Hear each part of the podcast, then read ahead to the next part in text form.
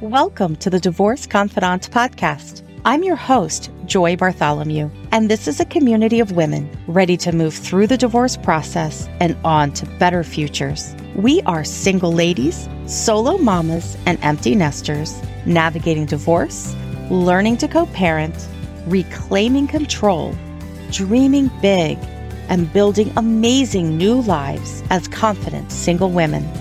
Let's dig deep to gain clarity uncover new passions, and discover your God given purpose. It's time to step into your strength and grow your faith as you start this next chapter of your life. We were never meant to do life alone. So grab your latte or rose and let's get started together. Welcome back to the Divorce Confidante podcast. This is episode number 10, and I am your host, Joy. I was talking to my ex a little while ago and he said he got a question from a mutual friend. He got the question, Hey, are you and Joy back together? Are you guys seeing one another? And he was like, no, why? And the guy said, well, I, I saw you talking at this event and you guys were chit chatting and hanging out together. And I thought you guys were back together. And no, we are not. And that's not in the cards. And that's perfectly fine. That's just not the way it's going to be. But it did get me thinking that there are people who can become friends with their ex. There are people who will never again speak to their ex and always have animosity towards them. So I thought that that would be a really interesting topic to dive into today. Can you make friends with your ex? You know, there are so many parts of divorce with the paperwork and kids. And at the end of the day, this was a person you knew. This was a person you loved, you vowed to stay with forever. And that just doesn't all just go away. It doesn't go away even with the divorce. There's still sometimes something left over, even if it's just conversational. So last week we talked about forgiveness. Can you forgive and forget? Can you forgive and work through that process? And can you forget and move on? So where I don't know that forget is necessarily the correct word, I look at it more that you acknowledge it, you reconcile it, you learn and grow from it, and you take those lessons away so that way you can apply them in those next situations apply them to your next dating situation, apply them to any other relationships that you have. Because how many people do you see out there date the same guy, the same type of guy over and over and over again, and they don't see the same red flags popping up because they've never applied those previous lessons. So I think if we forget, then we can't learn and grow and apply those lessons forward.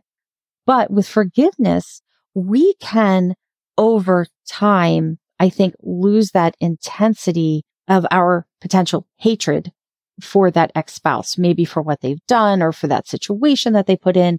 You know, there's that intensity of love and then there's intensity of hatred. And once those slowly fade, where do you stand? And that's where maybe the friendship can come in.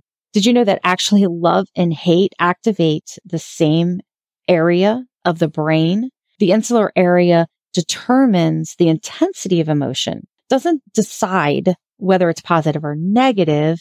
It just shows how strong it is. Some spectrum of intensity. They're on the same spectrum of intensity. So I think Elie Wiesel's quote of the opposite of love is not hate, it's indifference very much stands to reason. So much feeling and emotion is in both love and hate that the opposite can only be the lack of a feeling or emotion. You take away that feeling, you take away that intensity, and you just get indifference. And I think in that space of indifference is where friendship with an ex may actually work. Granted, it is going to be hard at the beginning. There are way too many feelings. And are you even going to be able to be civil or have good communication? Are you going to be able to co-parent? People still struggle at co-parenting at the very beginning, even though they know that the communication, that dialogue is just there for the benefit of the children, it doesn't matter. They still don't want to even be faced with that spouse, that ex spouse. So it, this is going to take time and space. And then once you find that forgiveness, once you can move into a more neutral place, then you're going to even have to add boundaries. There's so much to it. 62% of people surveyed said it's okay to have a friendship with your spouse, your ex spouse, but to wait. This is not going to be something that comes overnight, but to move forward with your own self, you're going to have to create your own life. You're going to have to heal yourself. You're going to have to work through all of that healing of your own emotions before you can ever entertain the thought of bringing this person, maybe somebody who hurt you back into your life. And I'm talking potentially hurt you emotionally. I'm not talking about physical abuse. I'm not talking about something where you definitely want to stay away from this person. What I'm talking about is if they hurt your feelings or you didn't see this divorce coming from anywhere, they walked out and you didn't know it was coming. I'm talking about that type of more emotional hurt. This healing process, this time and space that you need to take is all about you now. You need to decide what you want. You decide what you need and you can decide what's too much, what's too fast, because if you don't, this can just lead to more pain. You don't want to do that to yourself. You want to make sure that you're in a good headspace before you would ever try to make any kind of connection, friendship connection with your ex. And here's where we kind of need to dive in, right? Like, why? Why is it that you want to be friends with your ex? So some studies have been done and there are a few different reasons why people want to be friends with their ex. One is security. Sometimes this is emotional support. This is the person maybe that you've always turned to for advice or who you trusted or who you depended.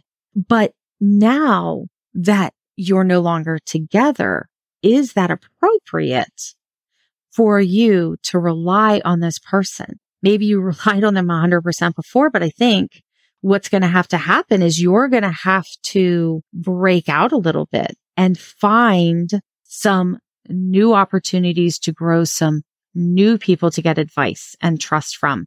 Because if you're so dependent on this one person, then are you really going to be able to heal and separate yourself from them? Or is that always going to be a crutch? And then what happens when they get a new girlfriend or a new spouse? And now you're trying to have these kind of advice and conversations with your ex, that's going to create friction in that new relationship. So you have to be careful with that. Sometimes these are practical and these practical reasons are going to be more financial or if you have children together, your financial obligations might be a house or a business or investment that you have together. And that just might be putting some boundaries up to make sure that maybe conversations stay in that realm. The same thing with your children. You can be friendly, but not friends. You can be cordial with that person and communicate as a co-parent, but you don't have to be friends with them. What works now with that person may not work later. So there are going to have to be adjustments that are made throughout this relationship as it evolves. It's going to have its ups and downs and you're going to have to be able to flow with that a little bit to make it work for you. Another reason why people are friends with their ex is out of civility. Let's be friends, non-confrontational. Maybe the relationship ended amicably. Maybe it was a mutual decision to part ways. And maybe it's not that big of a deal to have friends in common or to be seen or go to places in common or activities together. And maybe that's okay that you can still do that. But the one that is the most dangerous, the one that I feel is really kind of on thin ice, well, a lot of thin ice, like pretty much no ice at all, is those unresolved romantic feelings. I want to stay friends with my ex and those underlying reasons and, and rationale is that there's still romantic feelings. That can be so bad. You're putting yourself in this as friends, but very much you're risking that emotion that emotional state for yourself. You're being friends with them, but at what cost to yourself? It may end up in a rebound. It may end up in a short stint back together, but there may be manipulations.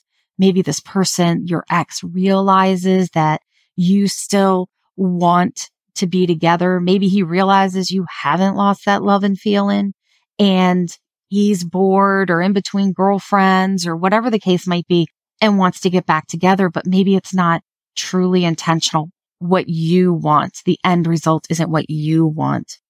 So you need to know that sometimes it's just better to go cold turkey, right? and cut it off completely and have no contact and just be done. It's going to come down to the fact that you're going to be able to say, I love myself. I'm more important than he is.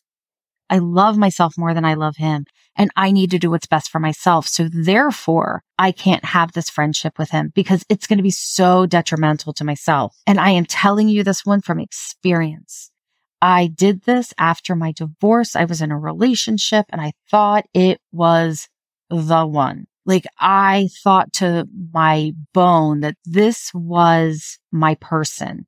But once we broke up and I would see this person in different places and conversations would start or a text would go back and forth with just a funny story. It was like getting drawn back in. And I kept thinking that there were opportunities, right? That something was available to me that wasn't. And it took literally just not having conversations for me to be able to move on, for me to be able to move on and reestablish myself, get myself into a good headspace and a good heart space to move into another romantic relationship.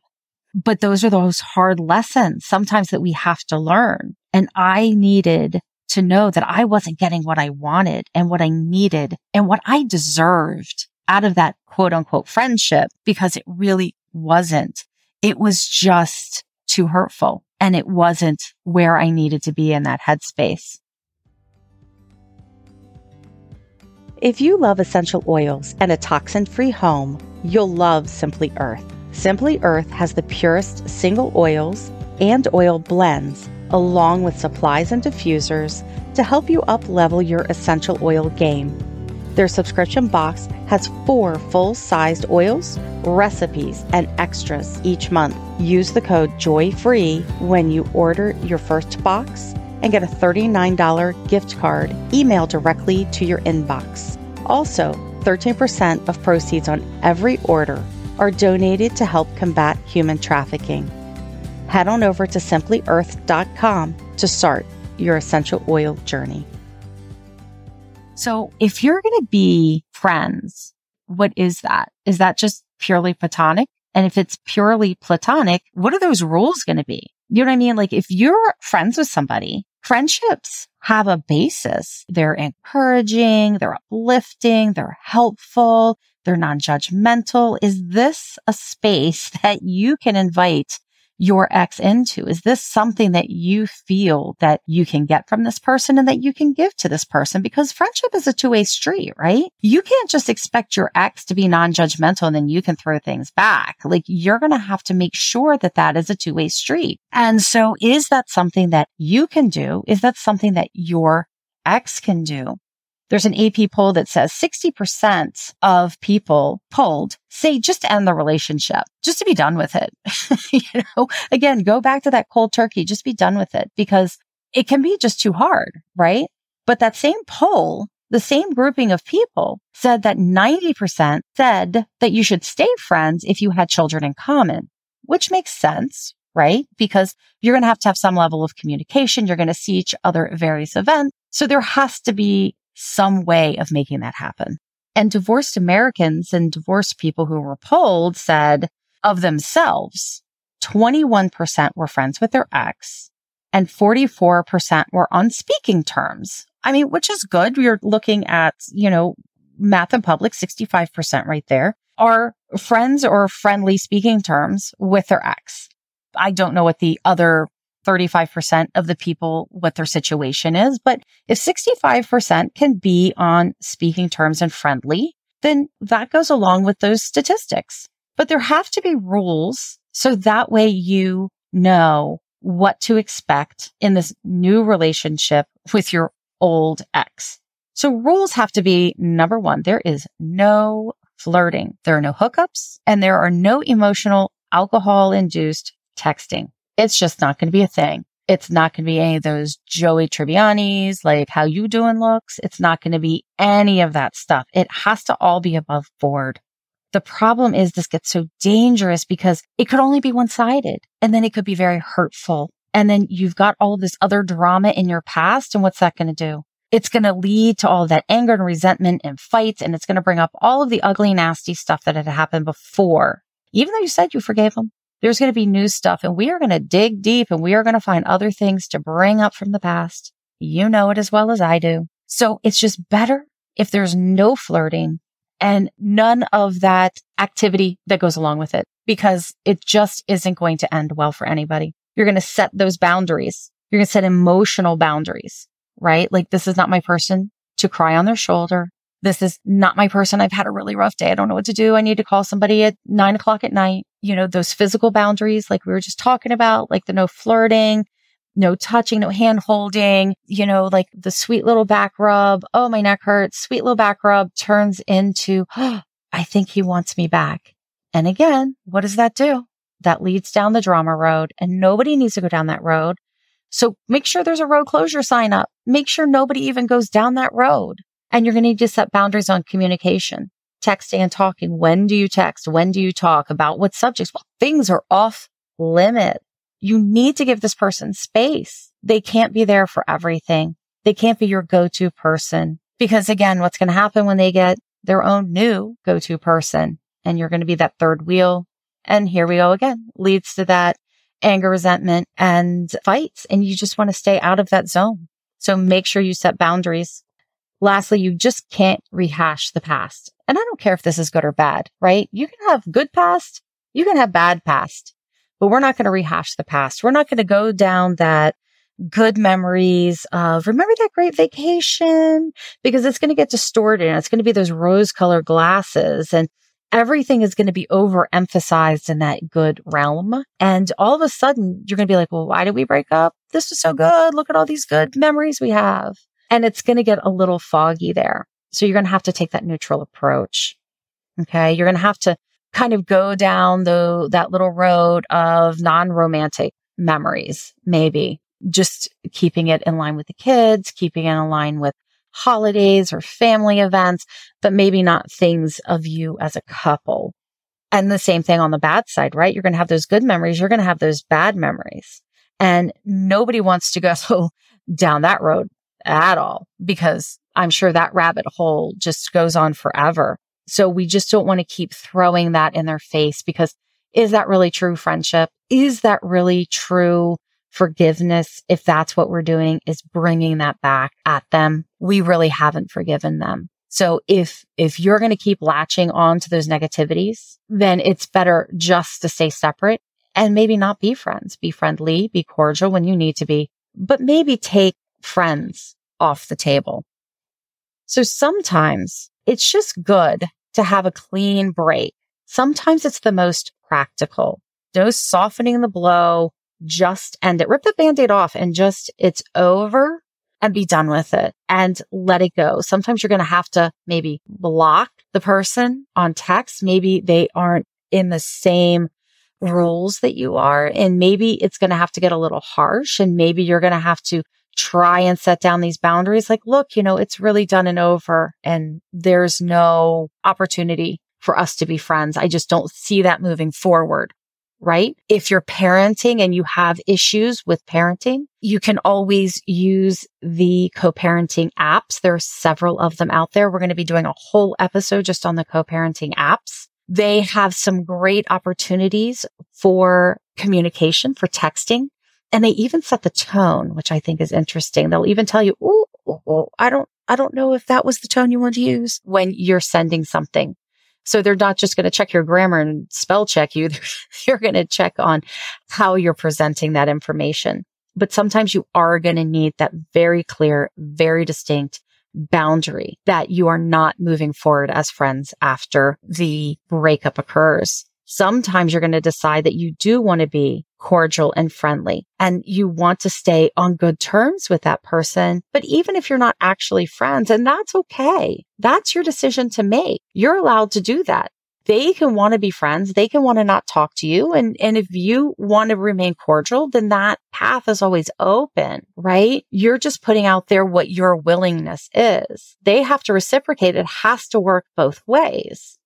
If they want to be cordial and friendly and you do, you run into them someplace, great, but you're not going to be reaching out and texting each other as friends. And that's perfectly fine because being friends takes so much more time and work and only you can decide if that's an option for you.